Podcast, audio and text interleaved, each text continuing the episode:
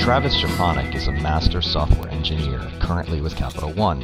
His previous decade of experience has included work in finance, government, education, and a series of multi-industry startups. His areas of expertise include legacy system conversion, cybersecurity, and application performance, as well as recent projects in service discovery, a topic we delve into in detail in this episode. Travis, welcome. Thanks for joining us. Love to hear like your uh, two-minute story for the audience. Hey, th- uh, thanks a lot for having me today, David. Um, so right now, I'm currently at Capital One, been there for a little bit over a year, have uh, extensive experience in Department of Defense, National Security Arena. Travis, you and I spoke off mic about service discovery in your work at Capital One, and I wondered if you would jump into that and we can use that as a starting point. Service discovery, very briefly, is just the way that developers and product owners, for example, can find new and exciting code implementations so they can build out new functionality. So everybody builds out their own little microservice that does, oh, I want to query this customer database and get some small piece of information about the customer. And at a certain point, you'll have an entire collection of microservices that are all independent. That way they can scale independently and nobody worries about things crashing or anything of that nature. Then from the service discovery standpoint, you want to be able to stitch those things together in a meaningful way. And the way you do that is through techniques in service discovery. And this can be as simple as when you launch your microservice, you have some header information that goes to what I'll call a mothership of sorts.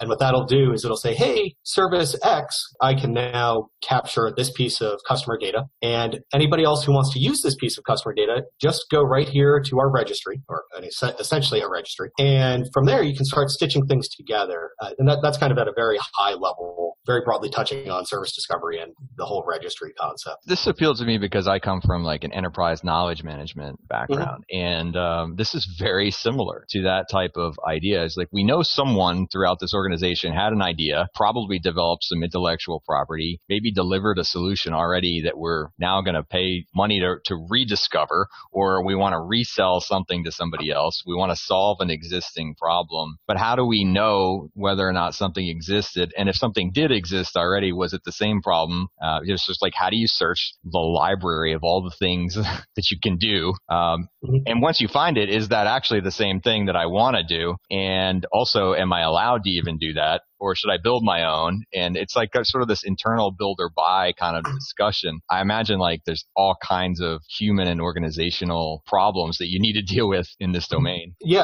uh, absolutely correct, David. The uh, the whole tension around service discovery, you know, work, working with many engineers uh, over my time as part of teams and as consulting with other teams, I, I find that we all believe we can just do slightly better, or in some cases more be- more better than our predecessors had before us. So a lot of times people want to go and boil the ocean and rebuild everything from the ground up because it, the, the microservice that's available doesn't solve this very niche problem that can't be generalized. And that seems to be the line of thinking that happens a lot with these microservice architectures and, and registries in general. What, what I find is most teams have to do is they say one point oh provides ninety percent of the functionality. And now we've decided we can either build version one point one and then begin to be the team that takes ownership of this new exciting version and have to deal with the entire support tail that comes with it, or they build something completely new in a bubble and say, well, we're the only team that needs to build this, so now we'll have duplicate code, duplicate capability, and now when the business comes in and changes their mind, we now have this situation where I now have to patch multiple microservices, and you start getting into these walled garden style scenarios where teams become so entrenched in saying, well, we've done it better, and but we don't want to share with anybody because then we have to support this at the at this enterprise level.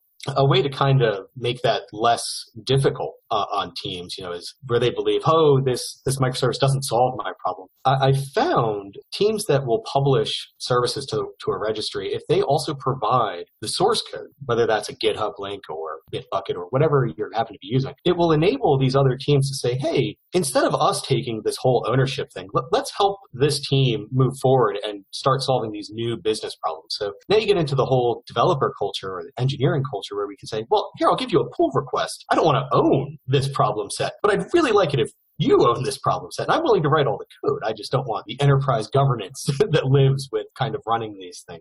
In those situations, it may actually be a case where the way the governance is rolled out has some rough edges that could be smoothed over. And if those edges were smoothed over, maybe more teams would be willing to engage in these kind of, let's share everything, let's all take, uh, I don't want to say the burden, but you know, the, the shared experience of managing enterprise level systems and being able to enable our partners, you know, whether that's internal partners or external partners, to be successful. We're pretty hooked up in the, the open source community. And when you see the discussions around open source, it's, it's very often around like, wow, it's so difficult to be an owner because, you know, everybody wants you to sort of merge their P R and everybody wants you to do all the things and handle the support and all that. And that's really where the friction happens. And uh, you, you actually see project owner burnout because they can't distribute the ownership burden. It really isn't about the code in all those cases. It's actually about, you know, sort of the ancillary support that is really the human problems around the code. Yeah, I absolutely agree. It's always humans that make, like, code is so beautiful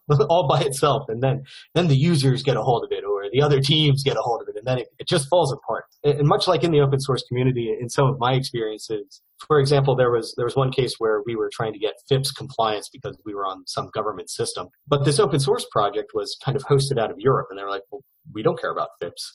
But I, and I was like, well, you know, it would be super great if we could use this. And they were like, well, just use something else, or just monkey patch this Ruby gem. And I was like, well, yeah, but now when you patch, now I can't get the next version of Ruby, and I'm in this constant cycle. But yeah, it's all about trying to show that, yeah, you want to be a part of the community. You want to try and make it as easy on the quote maintainer or the product owner, because you are right. Eventually those people will leave. They'll find new projects. Nobody's going to want to pick those things up and keep running with them. As, as they start talking with the previous product owner, they'll say, well, what happened here? How, how did, how did we get here? And any project, no matter how large or small, the handoff piece can also impact the way that some of these other governance-related issues creep in. Microservices are largely supposed to solve it. Organizational abstraction and being able to work on and not have to release your entire monolith in, let's say, you know, traditional C plus plus sort of object-oriented programming, you would have this concept of a, a master class that you would then be able to extend and not break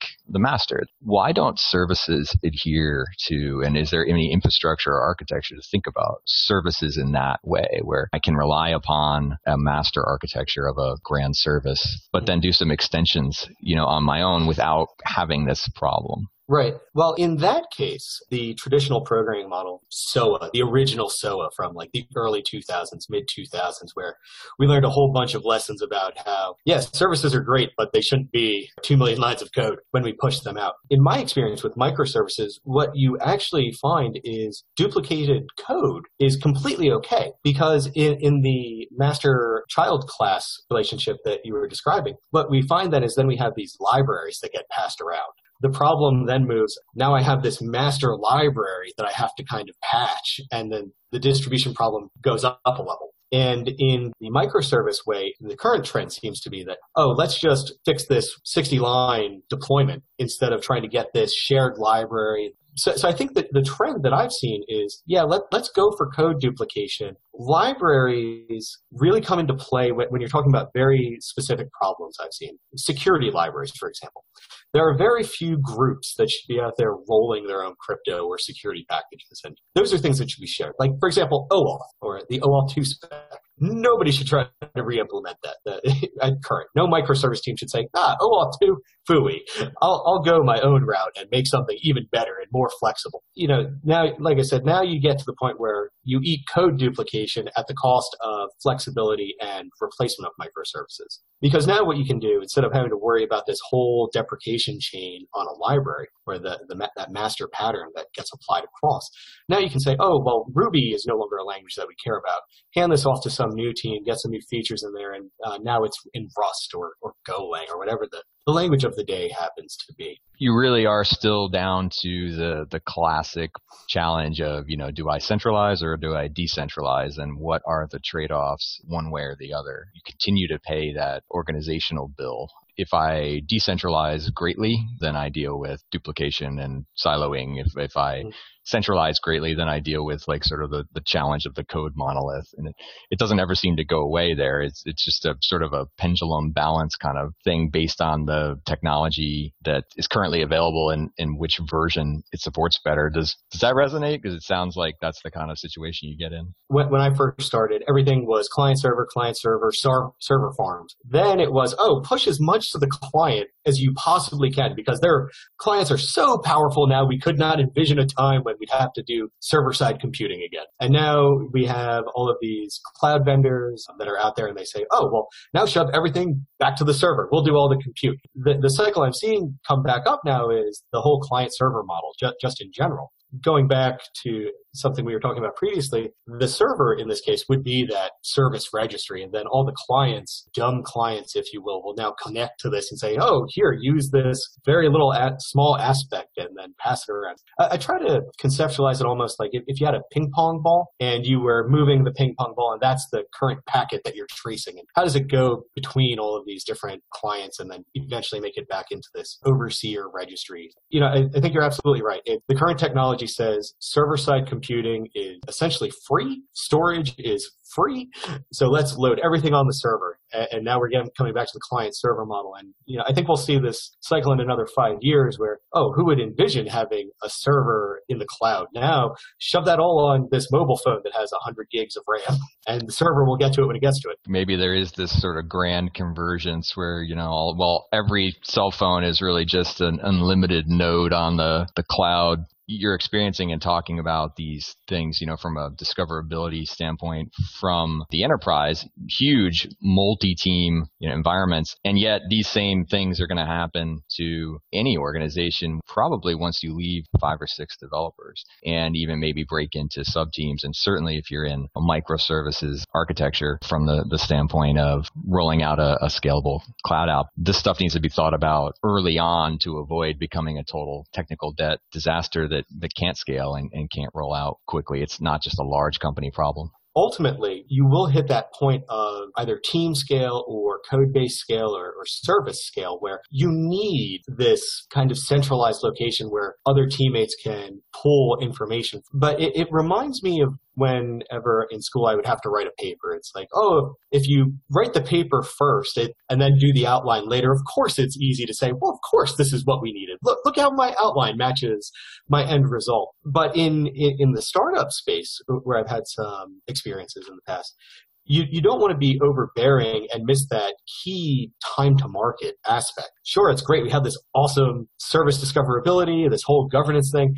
We've made negative one hundred dollars this week. We might be in trouble. I, I think it'd be very rare. The, the judgment that has to be applied there, I think, is really once you get out of that kind of, you know, two pizza team mode, if an analogy there. You know, once you start getting to more than two teams, three teams, then it's like, well, let's start trying to solve these communication problems because as, as we know, it scales super linear. It's it's not just one to one. It's one to n, or I forget how that grows exactly, but it's not as clean as one would hope. It's the communication channels measurement of multiple people, n times n minus one, or something like that. Exactly. exactly. Yeah, we'd have to look that up for the show notes, but I believe exactly. that's, that's the calculation, right? And it becomes this constellation of, you know, basically it's once you can't yell across the garage anymore. I need that thing, and and every function in the business faces that. So it's it's neat as a business thinker to to see some of that technology, you know, just keeps running into the same things. You know, like mm-hmm. it's it's not going to solve all your problems, and we still need to act like people and collaborate. Well, Travis, any finishing thoughts, you know, uh, for our audience of professional freelancers? I know you've been in the game yourself. The the one thing I can offer in kind of the whole umbrella that we've been chatting under, it, it's all about speed to market. And if you can be fast and stable, you're you're going to have super value add. And it'll be rough at times, but you know, eventually we'll, we'll make it through the journey. That's how I've always perceived these kind of difficult problems.